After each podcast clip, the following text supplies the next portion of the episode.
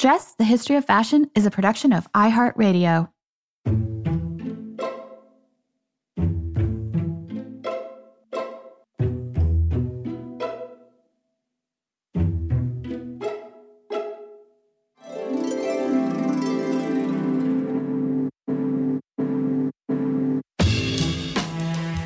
With over 7 billion people in the world, we all have one thing in common. Every day, we all get dressed. Welcome to Dressed, the History of Fashion, a podcast where we explore the who, what, when of why we wear. We are fashion historians and your hosts, Cassidy Zachary and April Callahan. Cass, today is a very fortuitous day for a few different reasons because this episode is airing on a very important centennial. Would you like to take a guess as to just what that is? Well, if it's a centennial, that would mean that this event occurred exactly 100 years ago today. So that would be June 4th, 1919. And given our subject today, I want to say that this is about the right to vote. But I do know for a fact, April, that American women did not gain the right to vote, federally speaking, until the summer of 1920. So a full year later. You would actually be correct on both fronts.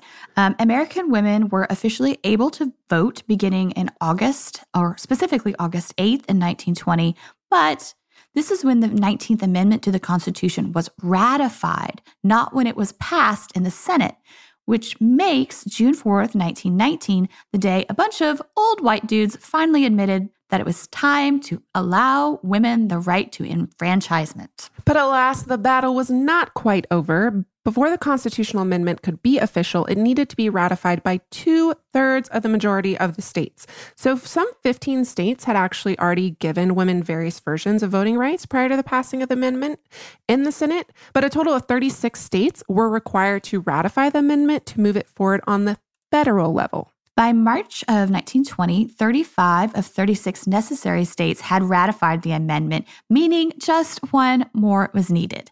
And it all came down to Tennessee. So while many of its southern neighbors had already voted down the amendment, Tennessee now turned into a hotbed of suffrage and anti suffrage campaigning because everything Cass was on the line, basically. And people were literally wearing their politics on their sleeve. Well, maybe not exactly on their sleeve, but those in favor of suffrage were adopting yellow roses on their clothing, and those who were against wore red roses. And based on the color of the roses worn by the legislators entering the room on the day of the vote, things were not looking great for votes for women because two years previous, Harry Burns, aged 22 or 23 at the time, had been voted into office as Tennessee's youngest member of the state legislature. That morning, April, he donned his red rose as a symbol of his position and went off to cast his vote. However, at some point before the vote, he received a very passionate letter from his mother, Phoebe Ensminger Burn, urging her son to, quote, be a good boy and to vote for ratification. Um, you know, and suddenly reversing his vote for the amendment with no previous indication, his colleagues were basically stunned.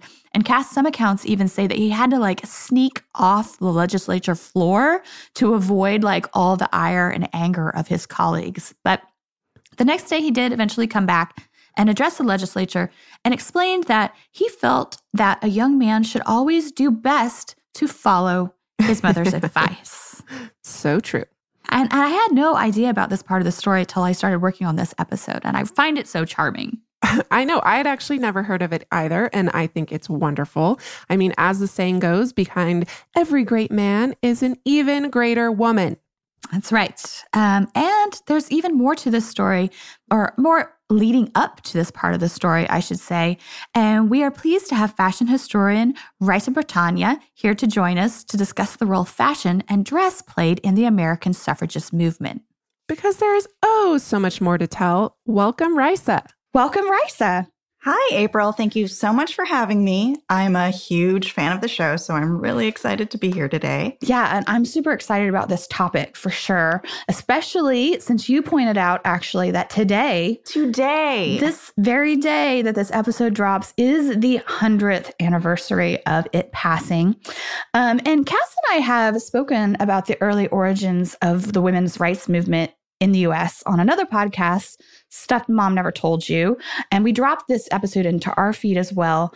But I think we could really benefit from an overview of kind of the last half of the 19th century in terms of this movement in the US. So, Raissa, who were some of the important players and what were some of the key events that happened?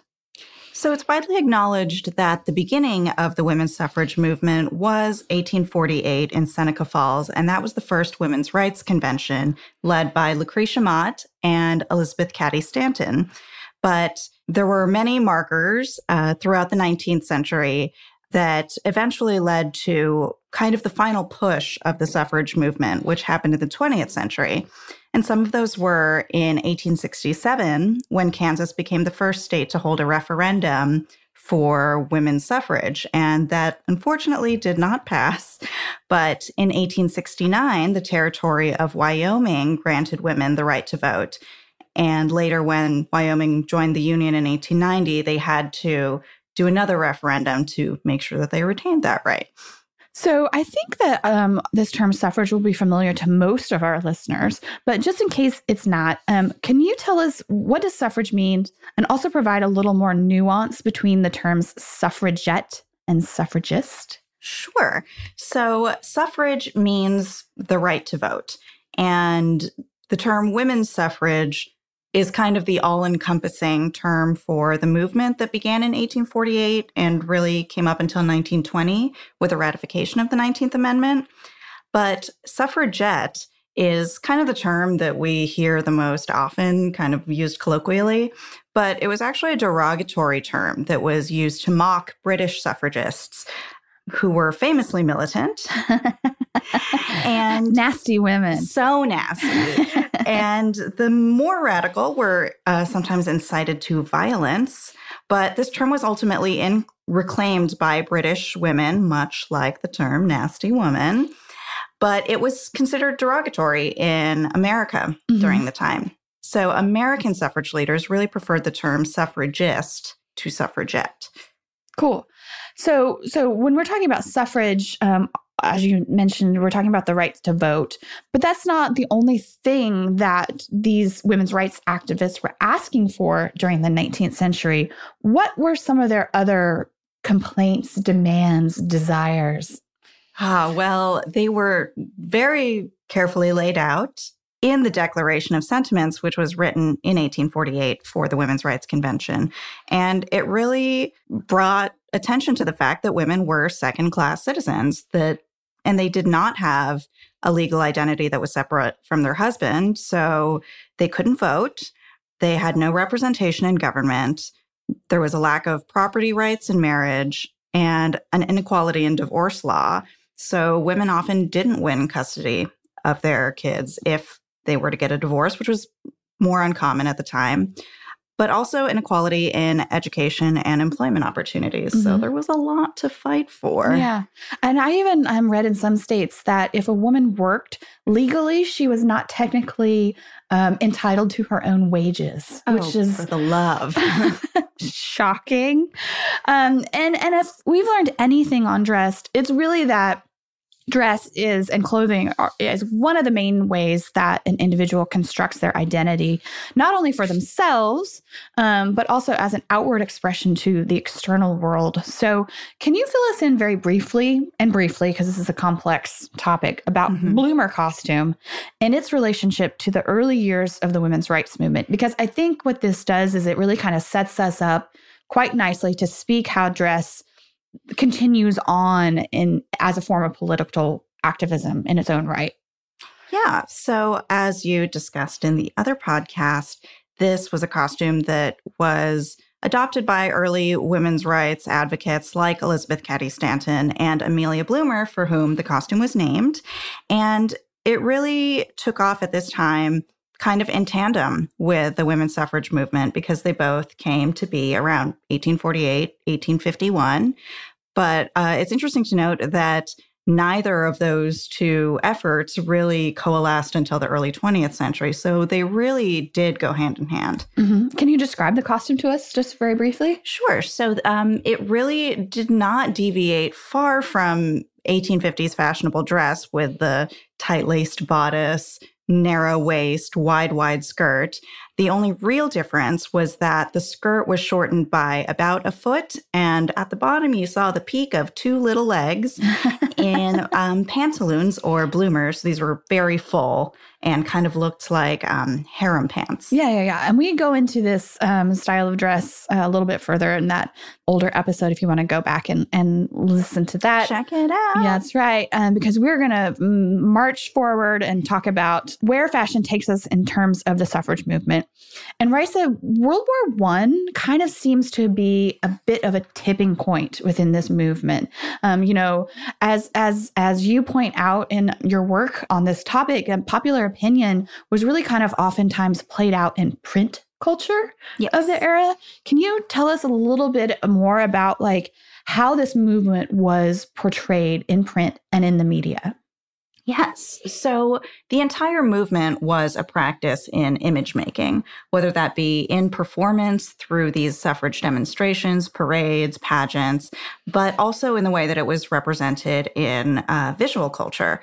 And I think the most interesting and prevalent type was in the suffrage postcard.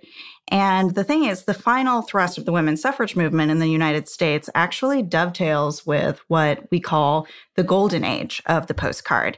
And that's determined by scholars to be around 1902 to 1915 ish. Mm-hmm. And this is when the postcard um, reached its zenith in circulation in America. So if you think about these things, they're these little pieces of paper, they're inexpensive, they're easily circulated, and they're these transient missives with really impactful imagery. It's pretty much the equivalent of sharing a meme right today. Right. So these official postcards, some were produced by official organizations, which were generally pro suffrage, and commercial postcards, which were generally anti suffrage. Mm-hmm. And there's this conflation of the two to create kind of what we understand as the American suffragists today. Yeah. Do you have any particular ones that you're big fans of? Well, so I actually, there are archetypes mm-hmm. and um, I love and hate them all. Um, so there are several archetypes that commonly appear in suffrage postcards, and they are all largely identifiable through the dress that they're depicted wearing. And each archetype has a special interaction with fashion. So, uh, the two archetypes that show up in pro suffrage imagery are the virtuous mother, mm-hmm. and she's usually, you know, very demure, very understated. Mm-hmm. And also the timeless allegory. So we see the woman in the classical garb of, you know, ancient times. And it's funny because both of these archetypes exist outside of fashion in a way those stereotypes that are used uh, by anti suffragists are really tied to the consumption of fashion because there is the dowdy shrew, uh-huh. which we've all seen, and she is very unfashionable. Mm-hmm. And her foil is the frivolous fashionista mm-hmm. who is hyper fashionable and too obsessed with fashion. But then, aside from those two, there's also the very masculine woman mm-hmm. who is seen as the subversion of fashion, the anti radical person. So she is equally dangerous. And these five archetypes, there are several more, but they they really set the tone for how people perceived these women. Mm-hmm. Um, uh, you, in, in your work on this, um, show an image of one postcard that I especially love. Mm-hmm. Um, it's from 1906, and it's an anti suffrage postcard entitled a woman's mind magnified. Oh, it's the worst. and basically, I'm just going to describe it here because it's the outline of a feminine face. You can obviously see that it's a woman, and her her face is tilted forward, so you can kind of see inside her brain. And inside her brain is a series of illustrations one of which is of a very, very, very large hat. Um, you see some handwritten letters. You see a couple of handsome men peering from behind a wedding band, a very fashionable dress that was styled with an S bend corset that was um, of the style, the silhouette of the day, a crying baby, a puppy, and a box of chocolates. And that's all she's got in her brain. And that's all she has room for. She couldn't possibly have room for the desire to vote. Um, um, but on the pro side, I want to mention another one too. Um, and that's another 1909 one. And it's a woman peering over a fence um, labeled Women's Sphere. And then there's a doll labeled Fashion lying on the ground and a toy top labeled Gossip lying on the ground behind her. So those are just two kind of opposite sides from around the same time period. They only mm-hmm. they're only about 3 years apart. Do you have any other one notable ones that you'd like to mention?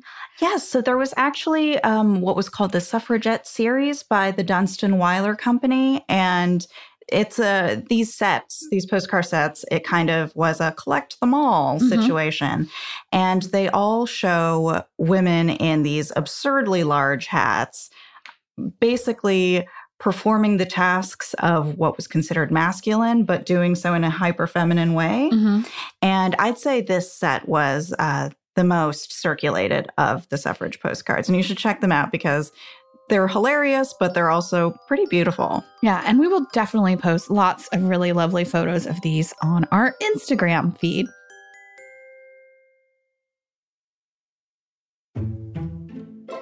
So, the time period that we're talking about right now is just before World War One, um, the 1910s, and this is, of course, the same time period when we start to see a widespread rejection of the corset.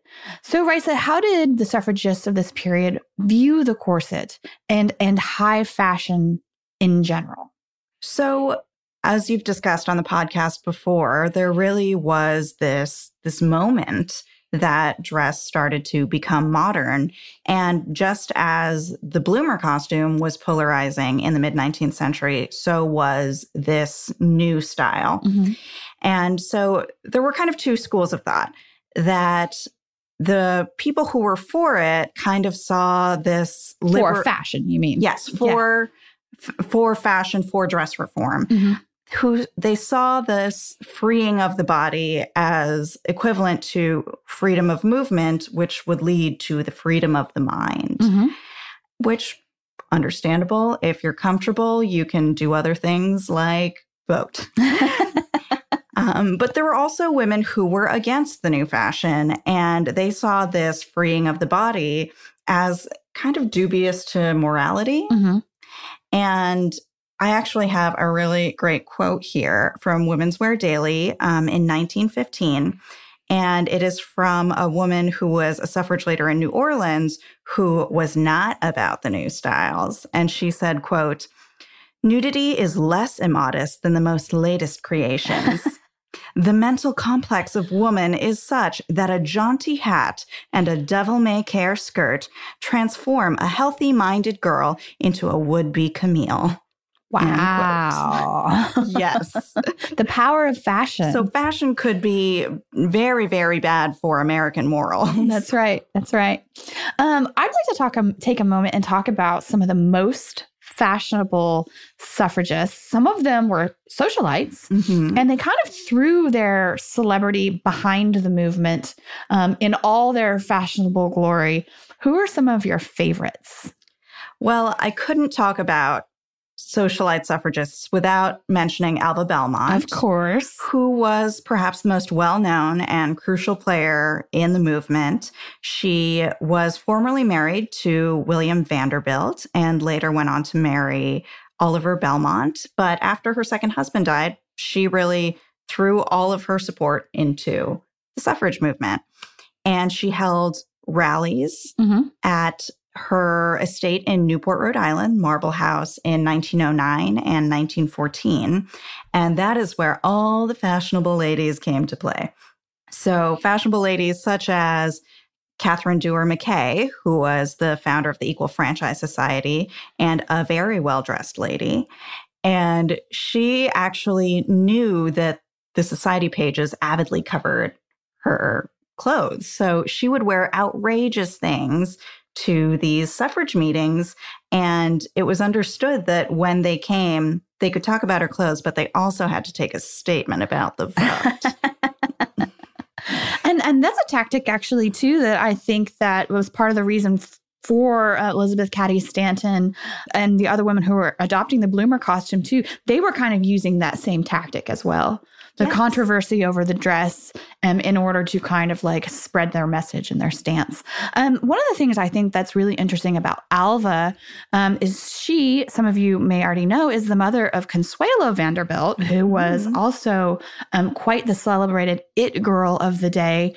Um, and so on one side, you have Alva as one of these big leaders of the suffragist movement. But at the same time, let's not forget that she once imprisoned and forced her teenage daughter to wed the Duke of Marlborough for the title of a duchess um, in exchange of them giving him $75 million in Vanderbilt Railroad stock. Oh, dear. So, so you know, it, it it's just kind of interesting to see like how some things are shifting, but yet other things aren't. We're definitely not. so there's there's a very specific moment amongst the suffrage movement of the early 20th century when the power of clothing was crystallized, as you're talking about in terms of fashion.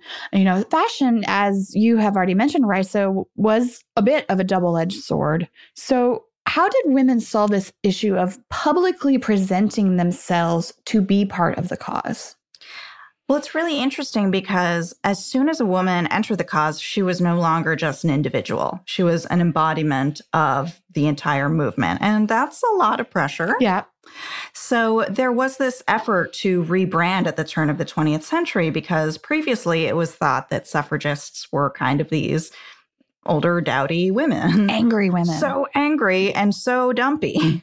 So there was the effort to dress themselves in a way that was becoming so that they, you know, wouldn't be appear to be deviant or radical, but as part of polite society. Yes, part of polite society. But as you said, double edged sword, it couldn't appear that they were too consumed with fashion because then they would be at the risk of being taken as insincere or frivolous. Mm-hmm. So there's this quote from Harper's Bazaar in an article entitled Dress and the Serious Minded from 1907 and it says quote the pioneer women suffragists could not convince anybody, male or female, as long as they wore short hair and bloomers.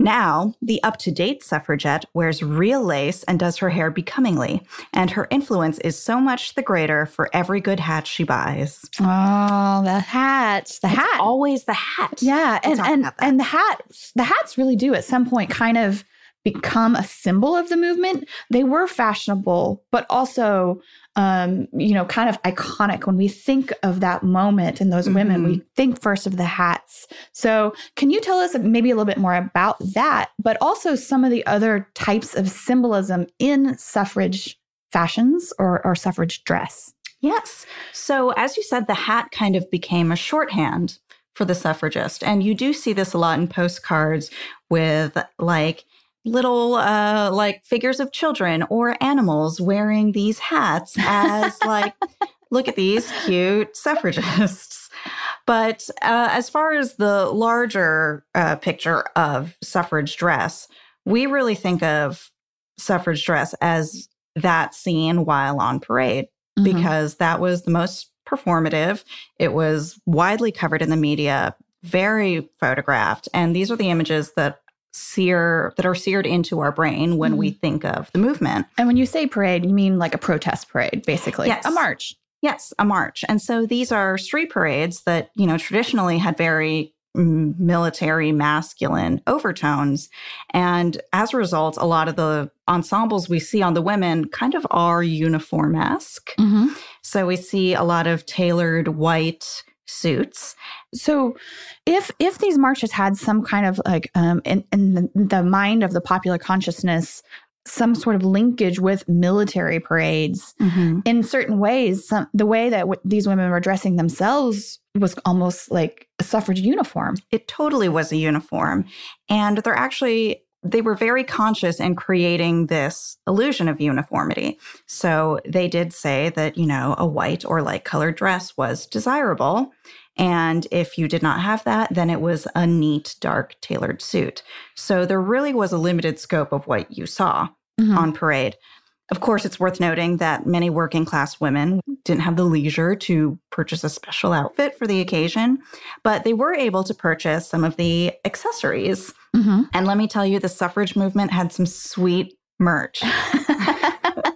they Let's bring it back. I think we might have to. so they really took advantage of uh, the consumer culture at the time, and they sold everything in the purple, white, yellow color scheme, which were the colors of the National Women's Party. So many people are familiar with the purple, white, green color scheme, which uh, was that of the British movement. But in America, we replaced the green with yellow, um, linking back to that original referendum held in Kansas, Mhm. where the state flower was the, The sunflower. Yes. And so the color yellow was very prevalent in the movement. It was bright, it was eye catching, and that color too became shorthand for the movement. Nice. Um, what other types of things um, besides color would kind of become symbolic? Because I think automatically of like those iconic sashes that they were Mhm. wearing. There were all ki- ty- types of different accessories that, that they were incorporating. Yeah. So there were uh, sashes in the purple, white, yellow color scheme, but there were also ribbons and cockades, but also things like cosmetics and fans Oh. and sewing kits and other, you know, feminine effects. And these were usually available at department stores. That's amazing. I wonder who was making the money off of this. I bet it was men. I totally do. um, so one of the things that struck me when I was preparing to talk to you um, is that there was this kind of this corollary, really, quite literally, um, between these parades or women's rights marches that were held between, you know, 1912, 1920, and fast forward more than 100 years to the 2017 Women's March on Washington, which which basically had a direct corollary in 1913, and, and dress was of great dialogue to both of these. Um, what was your reaction to this when you started diving into this research, realizing that that we're once again in this same space? So there were a lot of parallels between the big procession that happened in 1913 in Washington and the Women's March that happened in 2017, in that they both took place in the same location. They both took place on the weekend of a presidential inauguration. So there were obvious parallels there. But as far as dress is concerned, I thought what was most interesting was this idea of the official suffrage or the official parade hat, Yep, it comes right back to the hats. always with the hats. And I think this instinct towards uniformity is, you know, to project unity, to project this idea that you're part of a larger movement. But also, if you think of pictures of a parade, you mostly see heads. And so to, it's a literal head count Mm-hmm. To be counted amongst people, you have to be wearing this Hat. And so, what I found most interesting was this correlation between both parades in terms of an official hat. Mm-hmm. So, in 1913 and the subsequent parades in the early 20th century, there was the official suffrage hat that was sold at places like Macy's, Lord and Taylor, and other department stores. And we see advertisements for it, and it is white, uh, kind of with a short crown and a very wide brim, Mm-hmm. and then having the the colorful ribbons uh, around as a hat band. And of course, at the 2017 March, uh, we have the pussy hat. Mm-hmm. And so I, I think it's so interesting that there is this instinct towards creating uniformity in a way that's highly visible, Mm-hmm. highly photographable. Absolutely. And and I don't think um, uh, uh, one interesting thing is I can't think of any kind of like major retail outlets that were making the pussy hats, but instead people were selling them on eBay, and you know those were largely women knitters doing yeah, that. and I so, think it's so interesting that the hat of 2017 is homespun. Mhm. Um, so it's kind of the opposite of that consumer culture that prevailed for the previous parade. Yeah.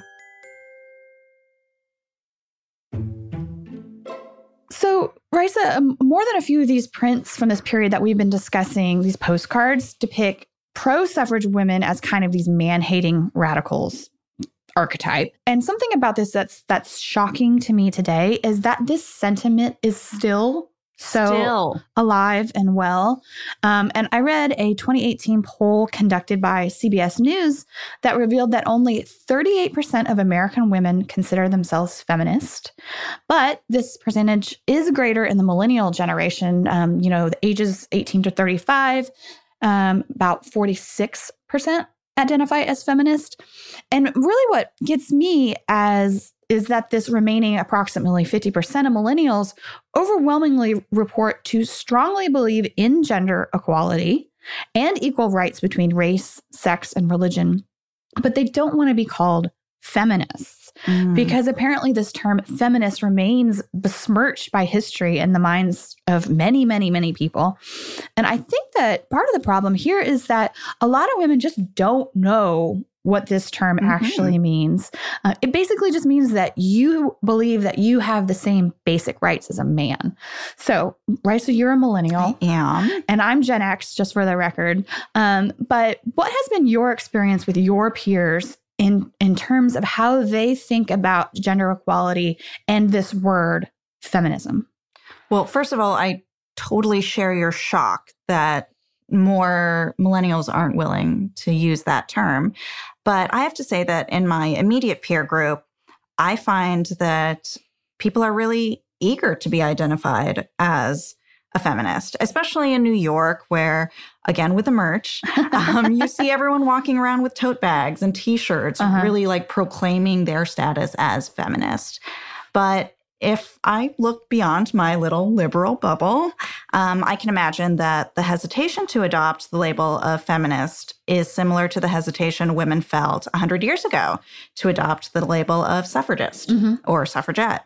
And yes, the stereotype of the man hating radical has just been so codified Mhm. by print culture that we're still feeling it today. But I would like to point out that women today who choose to not identify as feminists for whatever reason um, enjoy liberties that were given to them by women from previous generations who did call themselves feminists. Right. And also that they may enjoy liberties that aren't accessible to all women. So I think specifically this is why intersectional feminism is so important. And thank God that that's getting more attention now. Yeah, absolutely. One thing that we haven't touched on yet here is the matter of race within the Mhm. suffrage movement at large. Because this was a very, very real point of controversy within the movement The in, a, in a lot of different aspects, speaking of intersectionalism. Um, but how did the matter of race play out in women's battle for the right to vote? Yes. So this is the most contentious contention of them all. So, in that effort to project uniformity, as we discussed previously, it's important to note that that uniformity was amongst white women Right. and that um, kind of desire to blur lines only happened between class and not between races. Right. So, Black women were often made to march together at the back of the parade procession or else made to hold their own demonstrations altogether. But Ida B. Wells, um, founder of the NAACP and a prominent Chicago based suffragist, actually defied convention and marched alongside the Illinois contingent in the parade in 1913. And I think everyone was okay. Yeah. Yeah. Everyone made it through. Yeah.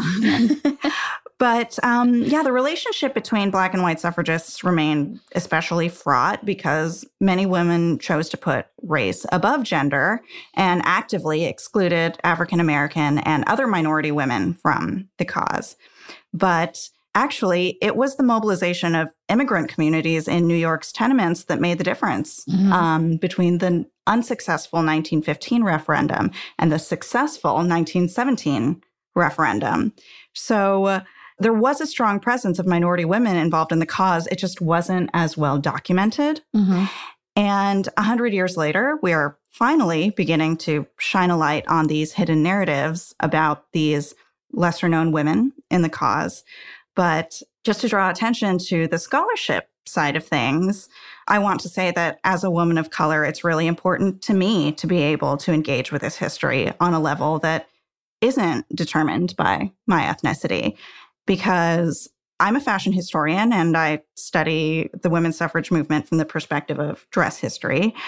And while race occasionally plays uh, into my line of inquiry, it's not my main focus. Mm-hmm. So I'm just thankful and hopeful about living in a time where we can not only diversify the narrative, but also diversify the storytellers. Yeah. And that's something that that Cassidy and I have, have been thinking about a lot um, as we're kind of digging into some of these stories is like there's all these personal narratives Mhm. that that don't exist in fashion history yet. Fashion history still kind of remains like this bastion of whiteness. Mhm. This Eurocentrism. Yeah, absolutely. So we do try to pull those out. And if any of you listeners out there have some real life stories about perhaps your great grandmother or relatives um, of yours that were women of color that participated in this movement, we would love, Let's love, love them. to hear from you. Yes. Yes. So actually, many immigrant women came from countries where women already had the right to vote. And so we actually saw a lot of national costume That's on amazing. parade, which is awesome. And we don't see enough of those images. But I have to tell you about my personal experience with parade costume. Oh, yes. Oh, This yes. good. So the 2017 March on Washington, I definitely wore my little suffragist costume. I wore a little white suit and I wore my sash and I had my sign from 1917. And I was doing that in homage to the women who marched before me, Yeah, of course. which was a tradition because actually in the 1913 15 marches, women actually dressed in bloomers to honor those women who came before them I love this. which is awesome. But I digress. So I there I was in Washington in my little suffragist uniform, and a very well-meaning lady came up to me and asked to take a picture, and I said absolutely. And um, I should note that uh, she was a well-meaning white lady who approached me and said that I looked just like her grandmother. She, her grandmother was a suffragist. I looked just like her, except for my eyes. Wow. Yeah. And I was speechless. I didn't know what to say, but I actually, on the bus back to New York, I cried because I felt like I was made to feel as if this was a history that I was not allowed to participate in. Right. And perhaps that's because we don't have these narratives of women of color, but also I feel like this history should be one that is engaged with by all people. Yeah, absolutely. So that's we all, first of all, are women. Mhm. You're not putting our race above our gender today, folks. no, absolutely. Oh, wow. Can you believe? I can't. Oh, that's I crazy. know. Wow. All right. Let's move on from that Mhm. very real, real, real moment. Let's fast forward into today a little bit. Mhm. Um, because I don't know if this is common knowledge um, amongst a lot of like people of my generation, people of your generation. But in 1972, um, Congress passed the Equal Rights Amendment to the U.S. Constitution, um, and and exactly like the 19th Amendment, which gave the women the right to vote, it needed to be ratified by each individual state there needed to be a three-fourth majority, which which at that time and currently still means 38 states. So Congress gave the states after this 1972 Equal Rights Amendment um, was passed by Congress. It gave the states a 10 year deadline to vote on the matter, to ratify it up until 1982. And at that time, it fell short. Um, only 35 states passed it. Um, Raissa, do you want to comment um, on this? Like, tell us a little bit where we stand at the moment, or let's talk about this. Like, where are we with this issue again today? Because it's it's it's like hundred years ago happening all over again. Yeah, well, I think it's also important to first note that the Equal Rights Amendment came straight out of the suffrage movement because Alice Paul's National Women's Party really campaigned for that national suffrage amendment. And as soon as that was passed in 1923, 1923 is the first time they presented the Equal Rights Amendment to Congress. Which basically saying the 19th Amendment says that we have the as women have the right to vote, But there is nothing in the Constitution um, m- making it specifically clear mm-hmm. that male and female um, have the same rights. Yeah, so, you know, this is shocking to us now. Um, I think that this has been lingering, right, mm-hmm. in legislation for um, nearly 100 years now. Um, and, and it's increasingly becoming a point of discussion given the current political climate in the United States. Um, and as my understanding right now is that um, even though in 1982 only 35 states had ratified this amendment, since then, two more have. So 37 of the 38 required states um, have ratified this. We need just one more. One more. Come on. You know, so it's an increasing point of discussion that I, I'm seeing people talking about in the media. Yes. So this has actually popped up in pop culture.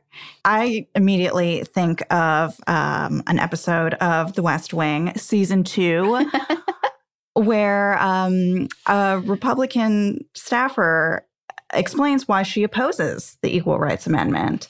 And, and uh, she she opposes the Equal Rights Amendment. And I think it interestingly uh, shows two sides of the coin because for me, I cannot see why somebody wouldn't possibly support this. But she makes a point that she feels like it's redundant, that she feels like she's covered by the 14th Amendment, she's covered by the Equal Pay Act that was passed in 1963. And so she feels like any other edict that's handed down from the government is ultimately uh, encroaching on freedoms. Right. So I get that. But I also get that there's a reason why people have been fighting for this for a really long time. Mm-hmm. I'm just going to go and be on the record saying, like, another level of protection ain't a bad thing. It really is not. I want receipts. Well, that about does it for us today. Raissa, thank you so much for joining us on Dressed, telling us about all these badass suffragist ladies. Yes. Um, and maybe we gave everybody a little bit to think about today. I hope so.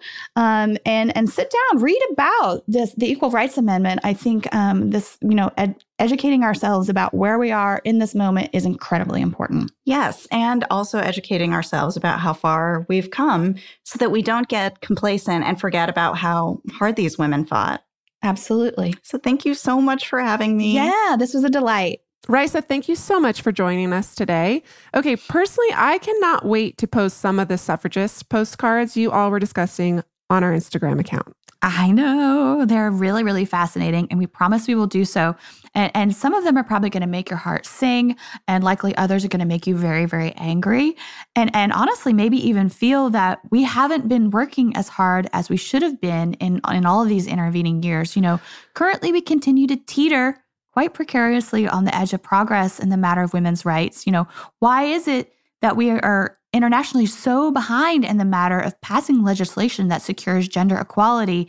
And what does that say about who's holding the reins, both at the federal and state levels? So I implore our listeners Does this bother you? Do you know who your representatives are? Because the time is nigh, friends. It's time to talk about this with your friends, your family, and your representatives in government. I know it's pretty incredible when I think about my mom talking about the 60s and how all of this stuff that they fought for for us. And it always seemed like it was in the past, and now it's still very much in the present. And I mean, we really, really, really implore our listeners to please vote. Now it is more important than ever, not only in the federal voting in the federal elections, but also in your state and local primaries. Let's not let the women before us down. They fought for over 50 years so that we could have a voice. So let us cherish this right. Let us use it.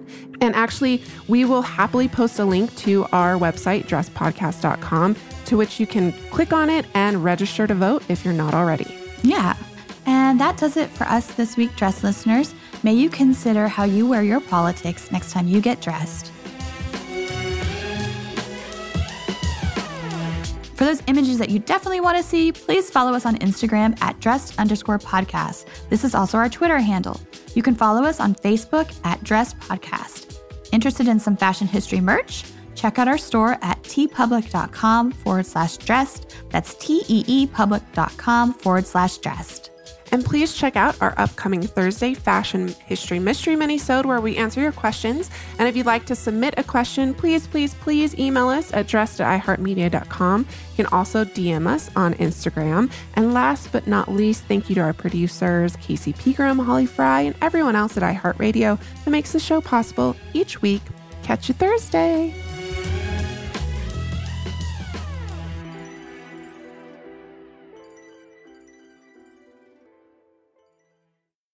Dressed, the History of Fashion is a production of iHeartRadio. For more podcasts from iHeartRadio, visit the iHeartRadio app, Apple Podcasts, or wherever you listen to your favorite shows.